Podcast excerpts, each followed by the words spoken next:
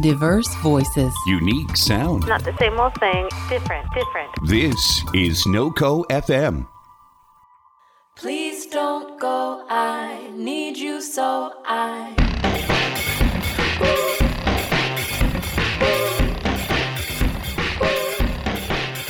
Hi everyone and welcome to Feminist Hot Dog, the news, humor, and cultural survival podcast by, for, and about women and people of all genders who experience sexism. Thank you for being here today. I'm really excited about today's guest. I've said this before on the show, but I'm someone who kind of grew into my political beliefs um, a little more slowly than some, and I didn't really get comfortable with who I was until later in life. I would say well into my thirties. Um, so I've always been really in awe of very young people who just know who they are and who have their shit together from an early, early age. And I try not to compare myself to other people because that's not useful. And I get inspired by people who wander around for a few decades too. I was like that. I get that. But my guest today is not like that. She is a woman who at the tender age of twenty, right? Or did we just, yes, you, your birthday's coming up soon. Yes. Um, brings, she brings tremendous knowledge, wisdom, confidence, kindness, and humor with her as she moves through the world. And I was lucky enough to get to know her when she interned for my team two summers ago and was so thrilled when she agreed to come on the show. So Leah Abrams, welcome to Feminist Hot Dog. Thank you so much for having me, Adrienne. This is awesome. Um, for the listeners who don't know you, do you mind telling us just a little bit about yourself and what you're doing with your life right now? No, not at all. And I have to um, let everyone know that I'm never going to live up to that amazing introduction that Adrienne set me up with. So um, thanks a lot. Now I have to sound way cooler than I actually am. Um, I um, am an undergraduate student right now um, and a rising senior, which is weird to say. Um, but I actually grew up in North Carolina and I still go to school here. And I really um, got interested in politics and policy um, at a pretty young age, like you mentioned. Um, I grew up at the time of the Moral Monday movement in North Carolina, and that kind of became my um, impetus for political action and, and being interested in social movements. And so that has kind of shaped my um, undergraduate education, what I'm studying, what I do outside of class. And right now I'm studying public policy and history with a certificate in documentary studies. And I just am so interested in kind of political movement and how we build narratives around those political movements. So, yeah.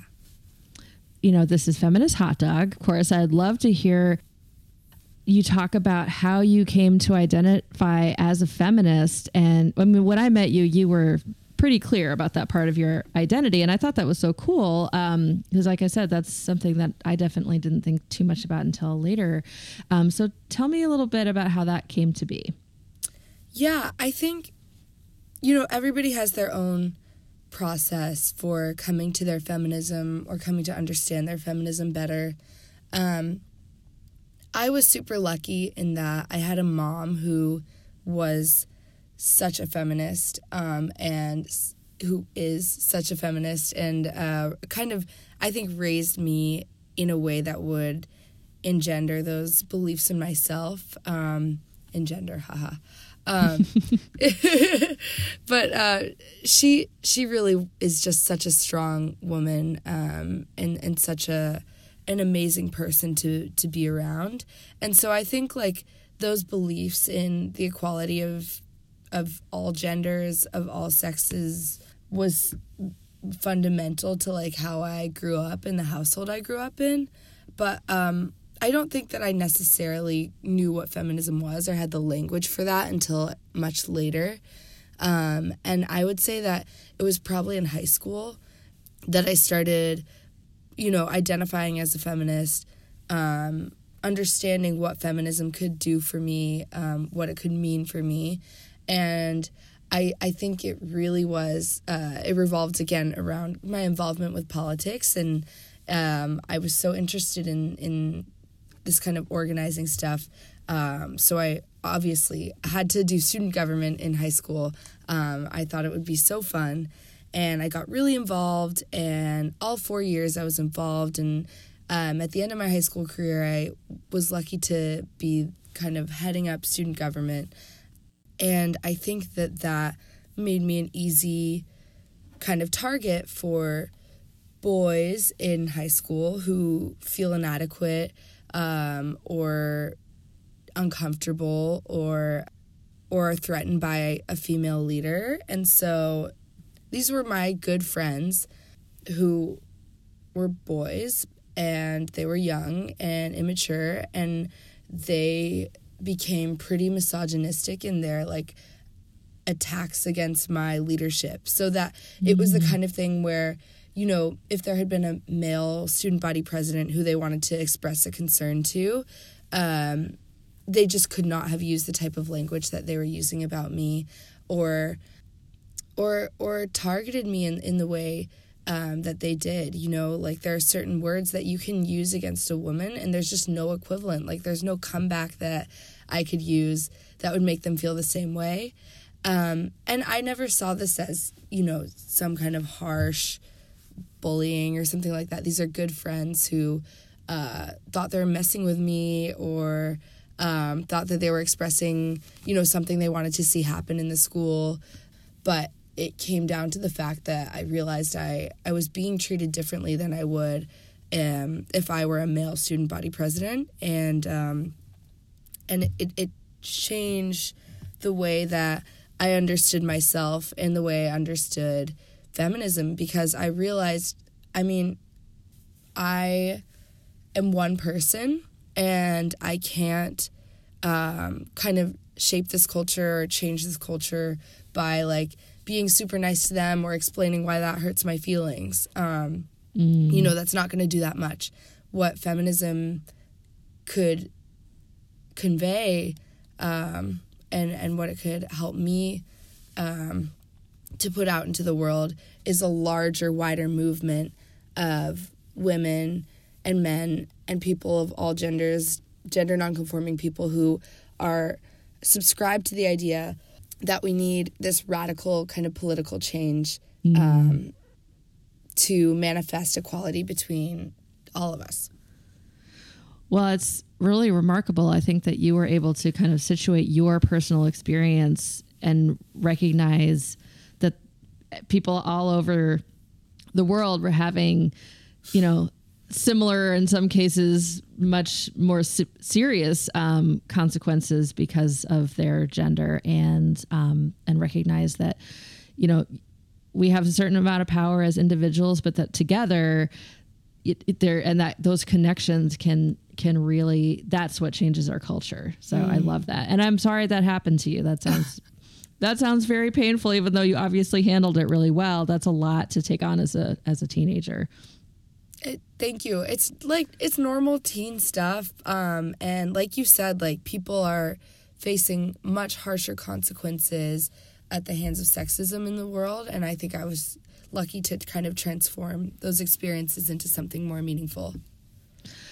So as someone who uh, is currently living on a college campus, I'm interested in hearing your thoughts about how you see feminist organizing showing up in collegiate spaces, and also just kind of your perspective about how you see it showing up in the broader U S culture right now, because we, we see women advocating for themselves and demanding rights in, in a variety of different contexts um, and through a variety of different channels right now. And I'm just interested how the people that you interact with at college are sort of responding to that, and also, you know, how you see feminism and activism around gender showing up in your campus? That's such a good question. And I think it's, I can't really speak to any sort of change, um, you know, from college campuses a few years ago to now, just because I'm in college right now and um, seeing what I'm seeing right now. So I guess that's what I'll speak to.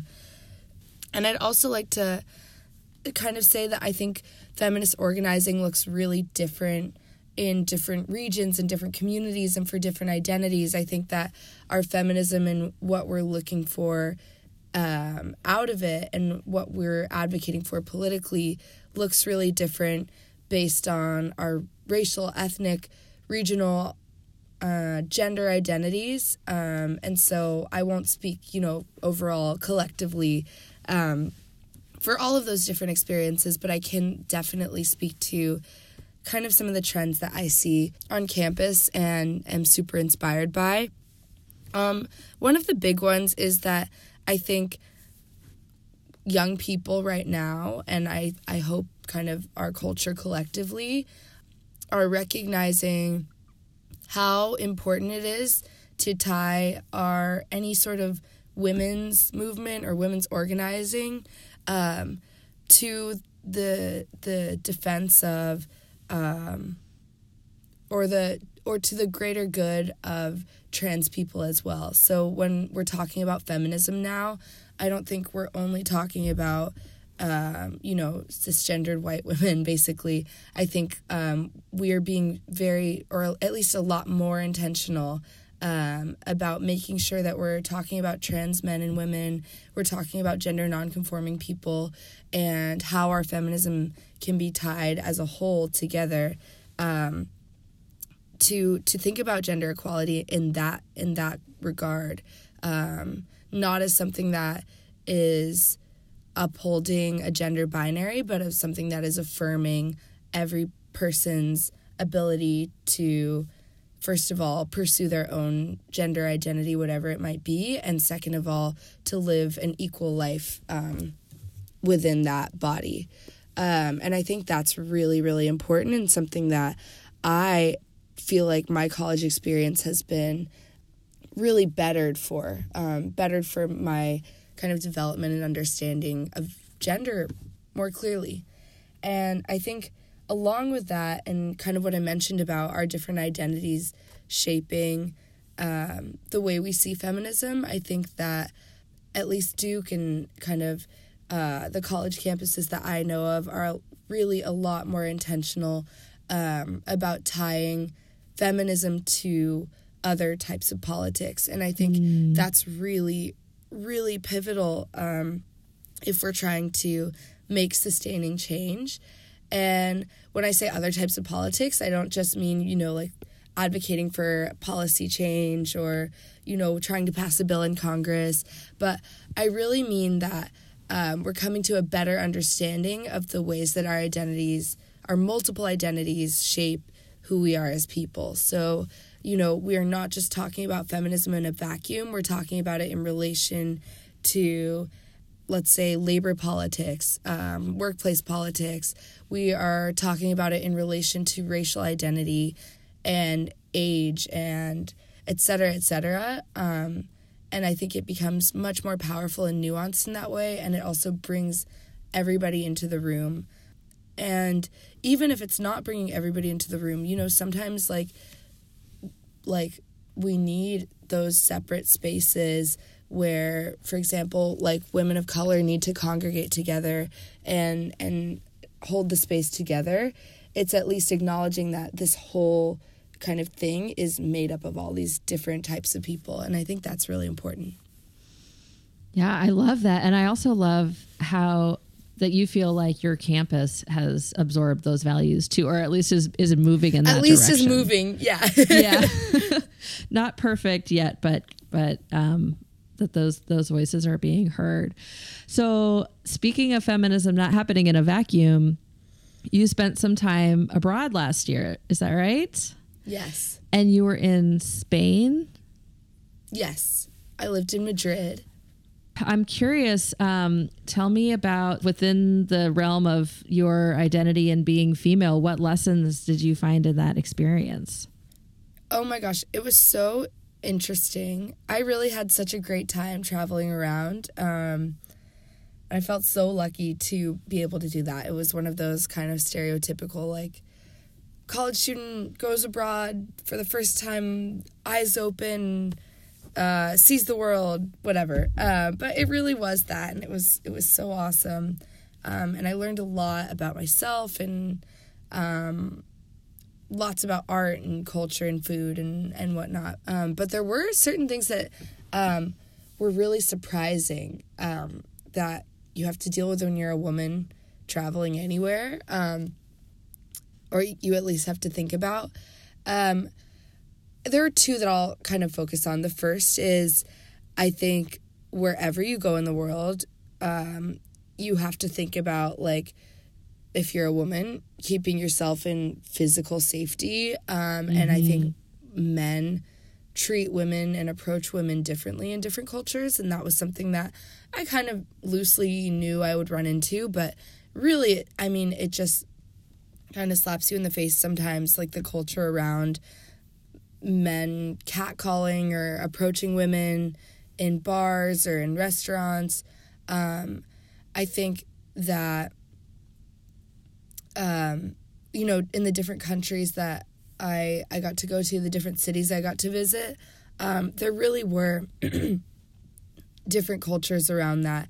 And I think you can see the same thing in the U S when you go from city to city, but it was definitely, you know, there were some places that I visited where, like, I, me and my friends were approached at in just a much more aggressive way, um, mm. and a much more forward um, and kind of physically uh, intimidating way.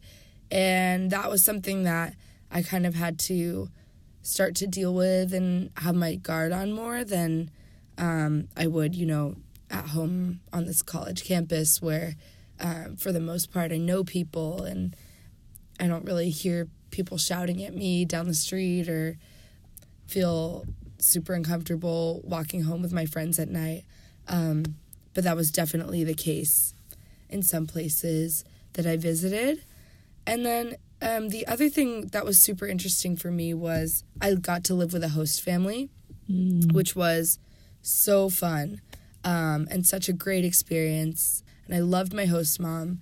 She was amazing, and she was an older Spanish woman, and she kind of took on that role as a Spanish mother, almost smothering with love and, and kindness. But the, the bigger thing that was different for me is just being in her household, and I won't speak for every Spanish household because it's totally different depending on um, who you are there and everywhere in the world. But Um, my host mom would cook three meals a day for me and her daughter and um, another student who was living there. Um, she did my laundry. Um, she did just all of these kind of domestic. She she really filled the, that domestic role in a way that, you know, just wasn't the case in my household. Like, kids shared responsibilities. Um, I grew up with two parents, um, and my dad shared responsibilities in the household. Um, and certainly nobody was doing laundry every single day. Um, but it was just a different approach to kind of motherhood and um, and caring for people um, that I, I had to kind of learn to adjust to. And, and um, it was interesting to see and just think about what that means for my host mom and for uh, her daughter and for myself and um, my own family. So, yeah. That sounds amazing. What an awesome experience. It was so cool. Well, is there anything else that you would like to share with us before we move on to the rest of the show?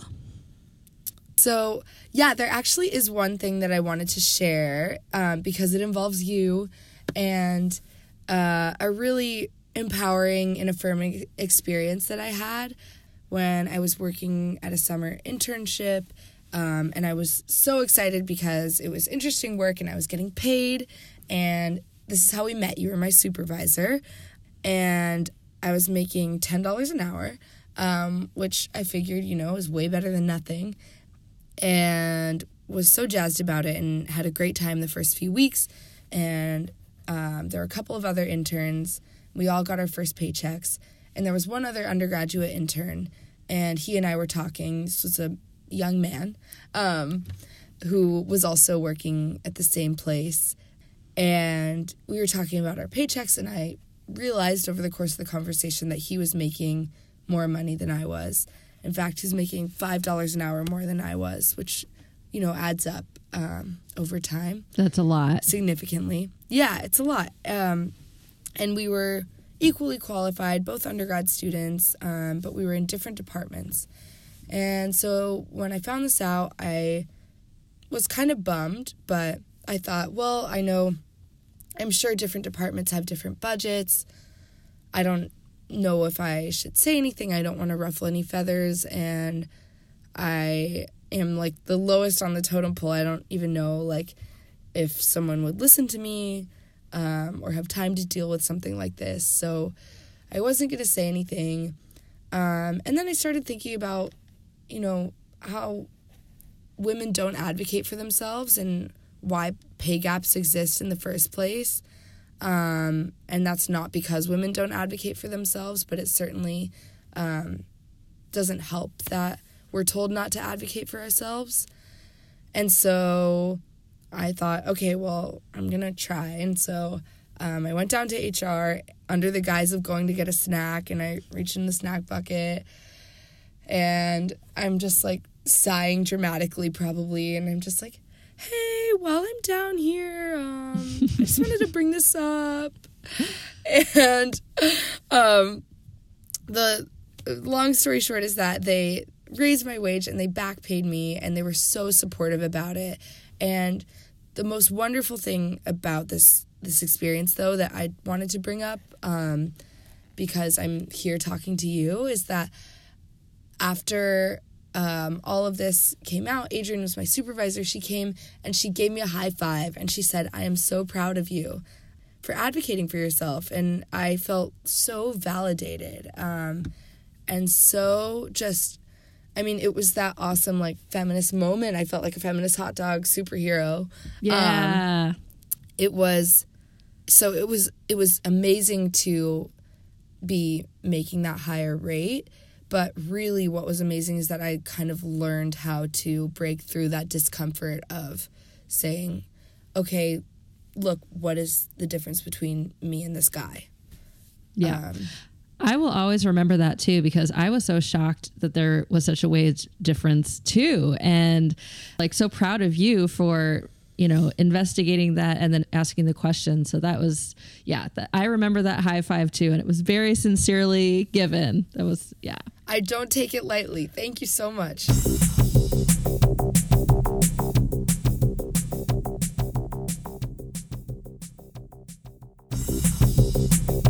So we are going to talk about what made our feminist hearts sing lately. I'm going to jump in first, if that's okay. Go for it. So one of my personal goals right now is to be less complacent uh, when it comes to environmental justice issues and climate change in particular, because I am someone who can get, I mean, I'm certainly not alone, can get very bogged down by the feeling of inevitability and, like, these thought patterns that tell me that I'm one person, I can't make a difference, blah, blah, blah, which of course is exactly the kind of thinking that got us in this situation in the first place. So I was really excited to come across this list from Amnesty International. Um, and the link is called twenty-two Diverse Voices to Follow on Twitter this Earth Day, and I will link it in the show notes. And, you know, obviously we don't want to just think about environmental issues on Earth Day. So I highly encourage everyone to check out everyone on this list. It's super inspiring. And it's also a great way to get a sense that there is no, like, one way to do environmental justice mm. and no one type of person who does it, right? The list doesn't necessarily identify it as a list of women. It says it's a list of writers, advocates, lawyers, poets, journalists, and thinkers. Um, and while they definitely acknowledge in the sort of little opening paragraphs the need to, I'll quote them, increase the visibility of Indigenous leaders, women, ethnic minorities, and advocates from the global South, the list isn't labeled as a list of women, but it is. So I, I just find that interesting. And it's hard to tell if it was intentional or if it just sort of happened mm. that way. But um, either way, it's a great list. And what I love about it is, like I said, it definitely gives you a, a sense that you can do this no matter where you live, what your skills are, you have a voice and you can use it. So um, a few of the people who stood out to me on this list One is named Jamie Margolin, and she's the founder of Zero Hour, which is an intersectional movement of youth activists to uplift L G B T Q folks and women of color who are um, agents of climate change. And then there's a very young woman um, also named Leah, um, Leah Namugerwa, and she is a fourteen-year-old activist from Uganda. Um, fourteen. I know. So truly, if um, if fourteen-year-olds are out there doing it, we have no excuse. And she's one of actually she's one of the main leaders of Uganda's Fridays for Future School Strikes movement. And she uses her social media platform to raise awareness of environmental issues in Uganda and to demand um, faster climate action. And um, then the last person I'll mention is Tara Houska, and she's an attorney who fights for Indigenous rights and justice. She is the national campaign director for Honor the Earth, uh, which is a U S-based nonprofit that campaigns for Indigenous and environmental justice. And she is Ojibwe from the Couchiching First Nation, and she is the founder of Not Your Mascots, which campaigns against the harmful stereotyping of Native Americans in in the public sphere. So total badass. Um, and I also want to shout out the Mothers of Invention podcast, which is hosted by Mary Robinson, who is actually the former Irish president, the president Whoa. Of Ireland. um, yeah. And she co-hosts with a woman named Maeve Higgins. Um, and they have interviewed a lot of the women on this list, actually, are on the Mothers of Invention podcast, which focuses on environmental change, which is fantastic. And I like it because Twitter, although, you know, say what you want about it, is it has certainly has its drawbacks, but it also has its benefits. Like if you, subs, you know, subscribe to follow these twenty-two people on Twitter, it's kind of putting their message in your path on a daily mm-hmm. basis. And I think that that's really powerful in terms of kind of helping to gradually change our mindsets, bring new ideas into our consciousness, and just help us think more like activists. And so um, I'm very excited to get on their feeds and see what they're talking about. Thank you so much for sharing this. And I cannot wait to check out all of their Twitter feeds, especially my fellow Leah. So shout That's out to right. her. That's right. Yeah. That's awesome. So yeah, I can go ahead and talk about what made my feminist heart sing. Great. Um, the last, in the last week or so, I am going to tell like a, a story. It's not an article, if that's cool. Oh, of course. Awesome. So, um, I am really lucky to work with this organization called the Community Empowerment Fund, which is based here in Durham, works with Duke students, and basically it's a financial empowerment kind of coaching organization. And we not only meet with community members who are experiencing homelessness or nearing it to work through kind of job security, um, um, financial security, housing goals, et cetera. Um, but we also do some awesome political advocacy in um, in the state, in, in the Triangle region. And so I am always inspired when I go to the Community Empowerment Fund and go and work there. But I was especially insp- inspired a couple days ago um, when I had this awesome experience of going to one of our advocacy meetings um, and we had a ton of community members come to express their concerns about the lack of affordable housing in Durham, um, which is the city in North Carolina where I live. And we didn't plan it this way, but it just so happened that it was an all-female group. So all women, mostly mothers, and actually mostly single mothers, um, and some of them older and some of them younger. It was this intergenerational gathering of women, all women of color as well, um, and they came to express these concerns to a city council member who's actually the mayor pro tempore of the city, and she, her name is Jillian Johnson. Um, she is so badass and awesome. Um, so she's this amazing uh, queer black woman who's a political leader in the city, and um, she came to listen and speak with this group of all women who have experienced homelessness in the past or are experiencing it right now, um, about how they can transform the city um, into a place that affords everybody the right to a roof over their head. And it was so amazing, not just to hear the conversations that were happening, um, but also just, just to be in this woman-dominated, woman-owned space where people could be level with each other and, and see that kind of political action between, you know, somebody really high up on the power structure of the city with just the people of the city. Um, that's the best feeling ever to witness. So I, I loved it.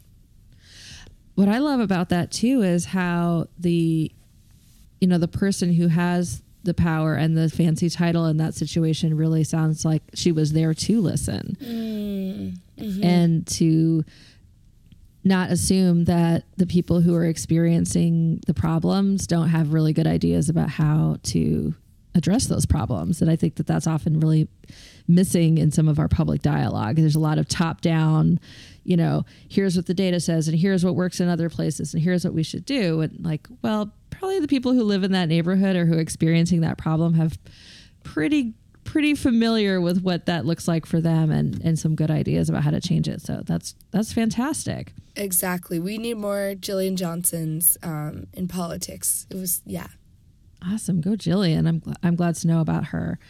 Uh, well, the last thing I wanted to talk about was an article that I read recently um, on a website called Make Muse, which I'm actually going to talk more about later um, because I'm a little bit obsessed with it right now. And this article made my feminist heart sing. It is called thirteen Things I'm Really, Really Good At.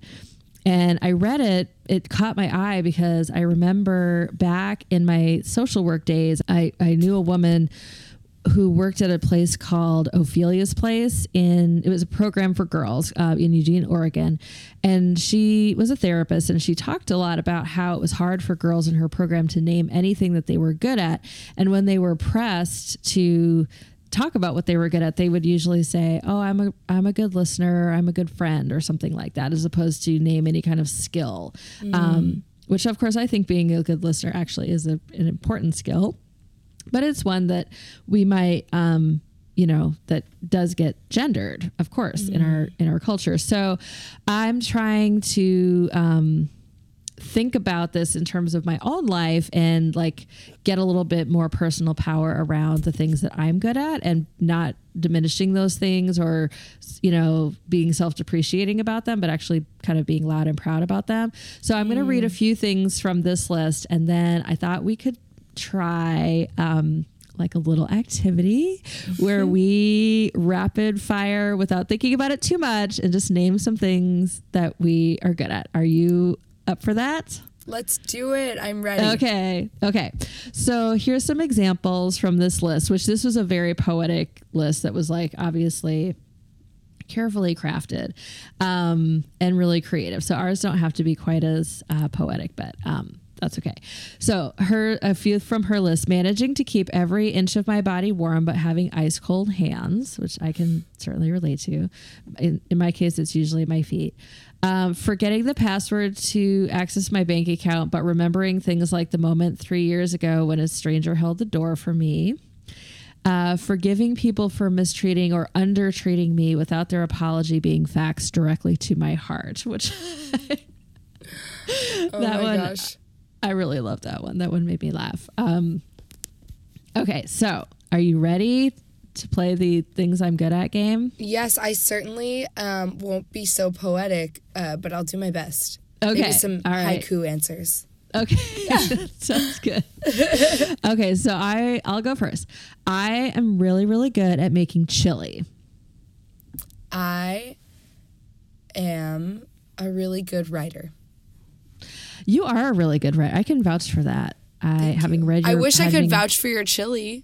Oh, well, one of these days, girl, we will get together and I will make you some veggie chili. It's the bomb. Oh, yes. Perfect. Um, I am really, really good at keeping the driver awake on long road trips and just sort of taking care of the driver in general. Like I'm, I'll unwrap your hamburger. I'll help you take your jacket off. I can find the playlist for you. I'm very good at that. That is such a good skill. And I am a pretty bad... Uh, road trip passenger. I am a bad navigator. I just kind of forget to do those little things.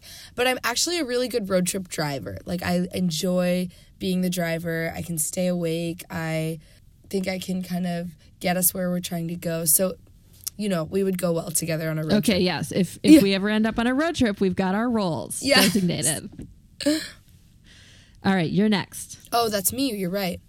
Um, I am really good at picking outfits. I, it sounds also gendered, but I don't think it is. I think, um, you know, there's something kind of artistic about putting together a, a cool outfit, and I, I think I'm pretty good at it. That's totally art. That's an, definitely an art. I am really, really good at making campfires and building fires and wood burning stoves. Mm. Um, I am really good at. Mm, I am really good at sending emails. Um, mm. This sounds also kind of a weird skill, but I I'm pretty famous for for my email, even the short ones. Um, my email crafting power. So. Uh, my friends will come to me with that. I like to it. To look over. Yeah, right? And that's a skill that can serve you in a lot of different areas of your life. Yeah, for sure. Uh, I am really good at editing. I think that that is definitely kind of where my strengths as mm. professionally lie. I am really good at remembering people's orders, like for mm. coffee or food or things that they like. I, I'm good at trying to remember those small things about them. Uh, I'm really good at teaching yoga. Mm. Oh my gosh, I still need to go to one of your classes. Oh yeah, it'll happen. Yes.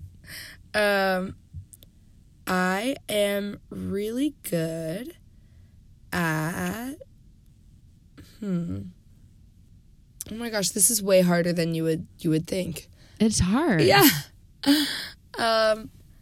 I am really good at losing my keys. I just cannot hold on to them. I don't know why, but it's pretty bad. One of these days, it's going to be really bad. Um, I this is a weird one, but I am really good at sensing when someone is about to say something racist. I have like a sixth sense about that. I don't. And I don't know like. where like where that came from exactly, but I can I can see it coming like a mile down the road, and so shut and it, it down. Yeah, and it gives me some opportunity to sort of decide like, okay, what what what is my face gonna do when this happens, and like what am yeah. I gonna say? Um, and I don't necessarily know that I always say the right thing. In fact, I'm sure a lot of times I should say more. Um, but yeah, that's. That is something I've just been able to like, I can, I can like see where the thought patterns are going sometimes, not all the time, but yeah. Very good radar to have for sure. It's a, yeah.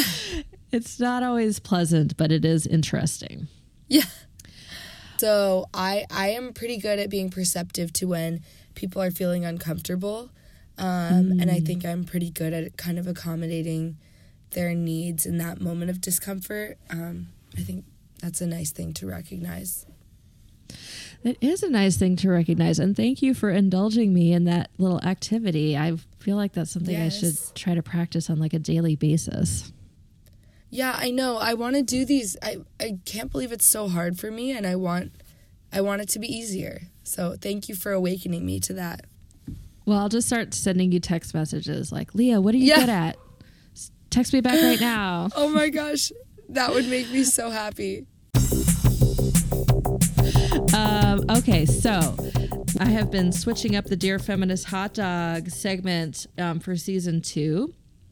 Instead of answering listener questions, I have been asking questions of my guests based on things that I know that either they're interested in or have some skills around. So, are you are you ready to answer my question? I am so ready. Okay. Um, so, yeah, make it a softball. All right. Dear Feminist Hot Dog Leah, What do you say when you meet a woman who is vocal about not identifying as a feminist, even though they acknowledge that gender inequality exists and that they're against it? Do you just assume that they are a lost cause, or do you try to find out more and offer some evidence that supports your own position that feminism is awesome? Or does it really matter? Meaning, do you think that the insistence that one is not a feminist is bad for feminism? Is that, is it something that needs to be discussed at all? What do you think? Okay, this is such a good question, and it's something that I have thought about a lot. Um, and I saw this, actually, I saw this documentary recently. It's called Ask Doctor Ruth. Mm. Um, and it's about Doctor Ruth Westheimer, who um, was is this amazing um, sex therapist who was really popular in, I think, the, the nineties, uh, late eighties and nineties.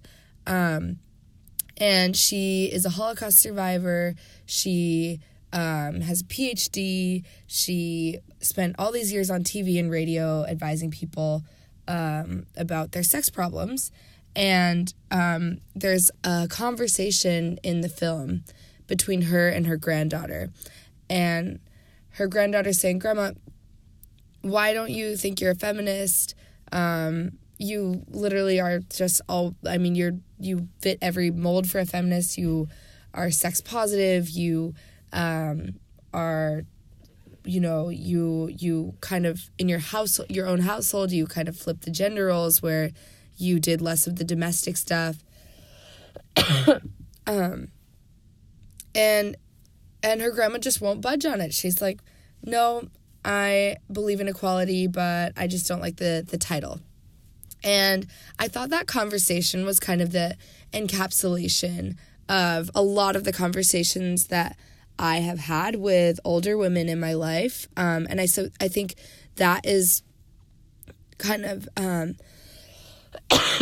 excuse me, um, the spot where I will make a differentiation or a distinction, because I think that um, depending on somebody's age, it can be really hard or honestly kind of um, disrespectful to try to tell them how to identify or what label to use. You know, I haven't lived as long or through as much as my grandmother, and I'm, you know, if it's my grandma, like, I'll kind of push her on it. But any other older woman, I will accept whatever title they'd like and um, whatever ideology they want to claim.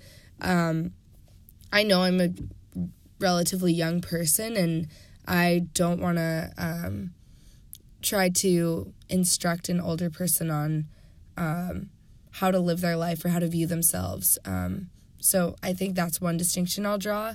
Um, but when it comes to people my age, I certainly um, am one to push for feminism. And um, I've seen it happen in my own life um, time and again, that I have a female friend who doesn't see herself as a feminist, you know, says she believes in equal pay, Um, but just thinks, you know, feminists, fe- feminists are too loud, or um, fe- feminism is uh, angry bra burning or whatever, um, and just uh, doesn't quite have a, a full understanding um, or what I believe to be a full understanding of what feminism can mean. Um, and unfortunately, you know, um, a lot of the times I've seen this happen with friends and I've seen the transformation happen, it's had to do with a really hard um, moment that they've been through. Um, and, mm. you know, almost all of my friends who I knew in high school or in college who didn't identify as feminists, they have had that kind of moment of reckoning of, sometimes it's sexual assault, sometimes it's being treated differently, sometimes it's incessant catcalling, some, et cetera. But they have these really difficult moments um, that I wish didn't happen to them. But those are the moments where they say, "Oh my gosh, this is feminism. Like this, this is why. This is what I can use it for." Um, and and in those moments, like I have tried to be the best friend that I can first, and to provide feminism as a way of recovering second, if that makes sense. Mm, um, to say, yeah. Look, here is this feminist writer who has written about this experience that you had and might be able to provide some ideas um, about how to move forward from here, and might even be able to provide some ideas about how to make sure this doesn't happen to other women. Um, is that something you'd be interested in? And it sucks that those moments happen, um, but those are certainly the places where I see people finding their feminism. Um, and so I try not to push push it on anyone, um, but certainly for people my age or around my age, I try to provide it when they need it.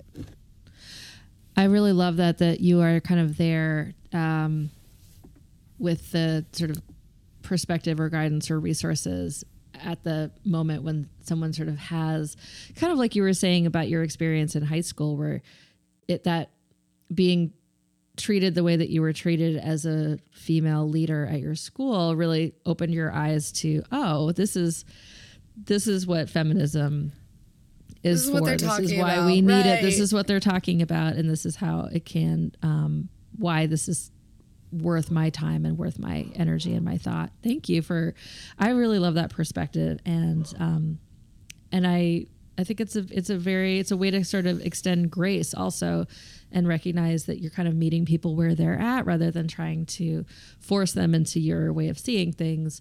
Um, just kind of be consistent in your position. And then when they're op- more open to talking about it, then you're there with, to have the conversation. Exactly. Yeah. That's totally how I see it. Well, thank you. Thank you, Feminist Hot Dog Leah. That was a great answer. Of course. Now we are going to talk about the Hot Dog Hall of Fame and Yay. Who we're going to induct. Yay. So I mentioned earlier that I've been reading this website called Make Muse, which mm. I...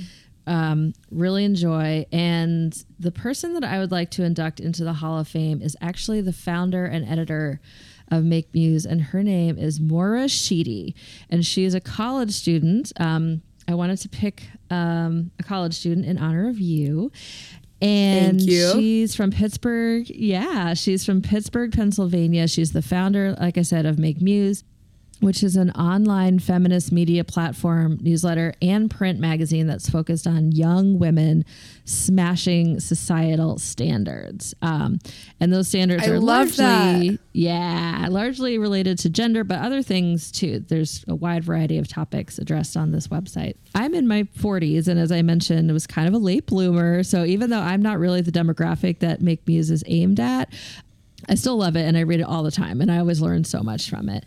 Um, and Maura has a great team of designers and content producers around her, and she does all of this while she's still in school at Fordham University studying business, media, and marketing. And she also does freelance work and does outreach work for a mental health nonprofit. So she is like productivity goals for sure. Um, Actually, we need her secrets. I know. Well, and she um, she talks about that too. She, when people ask her, um, this is part of the reason why she falls in the category of, of young people that I'm in awe of, is like when people ask her, like, well, how do you do all of this? She's very frank and very straightforward about it. And she just says, I'm very motivated and I'm very organized. So there's no like self-depreciation. She's basically just like, I decide what I want to do and I do it. And I just love that. I just love that she owns that she's so good at um, managing her business and having ideas and following through on them. Because I think that, again, that's one, that's something that we often are sort of trained to minimize or, um, you know, not talk about or say like, oh, you know, I just I have a lot of help or a really great team or something. And she's like, I'm yeah, so no, lucky. I, I'm yeah, I'm so lucky. And she's like, yeah, I'm just really good at this. I appreciate. That's productivity goals and confidence goals. Exactly. Totally. Um, So she says that she laid the foundation for Make Muse when she was just sixteen years old, and she decided not to wear makeup for a year. And this was an experiment that she documented on Instagram, um, on an Instagram account called Makeupless Mora. And after that, she was thinking about what to do next, if she wanted to write a book or do a documentary, um, or, you know, basically how to kind of extend this cultural conversation about young women pushing back against the beauty industry. And it ended up growing into this whole platform that became um, Make Muse. So, and I really appreciate too, so because my roots are in magazines, that even though she is young and obviously very adept at using social and video um and digital spaces, she believes in print. And I read an interview with her where she talks about loving not only magazines, but coffee table books too. And that's a big deal to me because print is like my first love. So the fact mm. that she marries both digital and print in her work, um, I think is really fantastic. So that's pretty much her. Check out Make Muse, digital and print. And welcome, Maura, to the Feminist Hot Dog Hall of Fame. Yay! Yay! Oh my gosh. Three cheers for Maura. Yeah. That's absolutely awesome. And I need to check out Make Muse. I really um, am so inspired by that idea. And I also love print. So I think that's perfect for me. Something easy to follow online, but also that has a print option. Just so That's cool. right. You can you can take it on a plane. Yes. So how about you? Who are you going to induct into the Hall of Fame? Okay, so I thought long and hard about um, who I wanted to bring into the Hot Dog Hall of Fame, and I decided that I have to go with one of my just role models, one of my superheroes um, right now, who is doing the most amazing work, and her name is Nicole Hannah-Jones.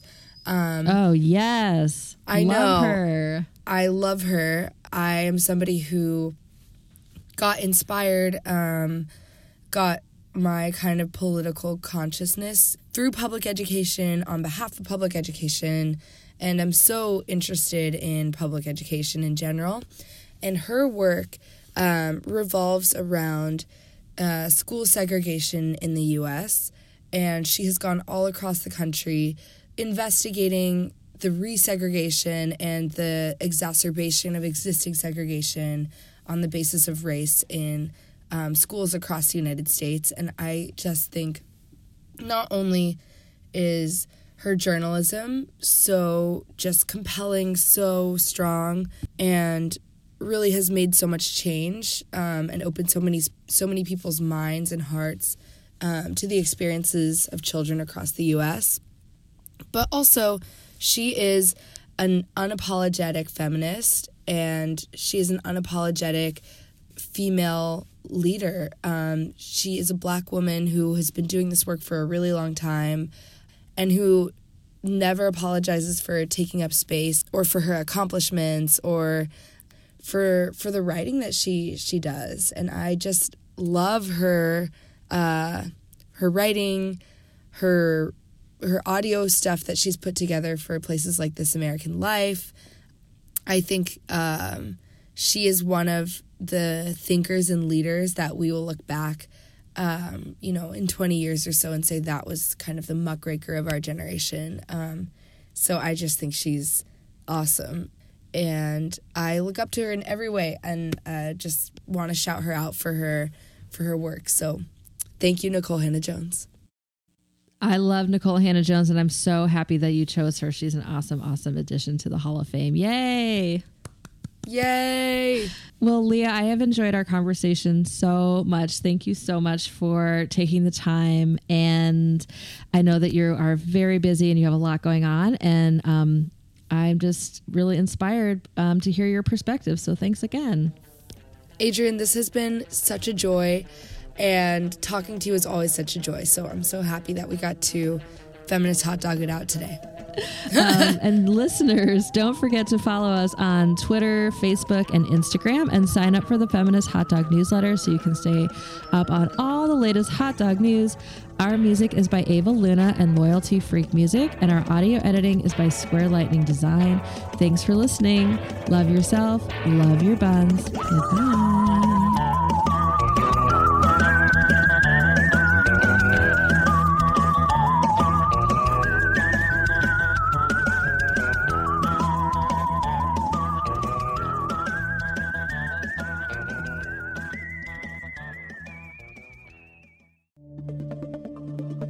This has been a production of NoCo F M.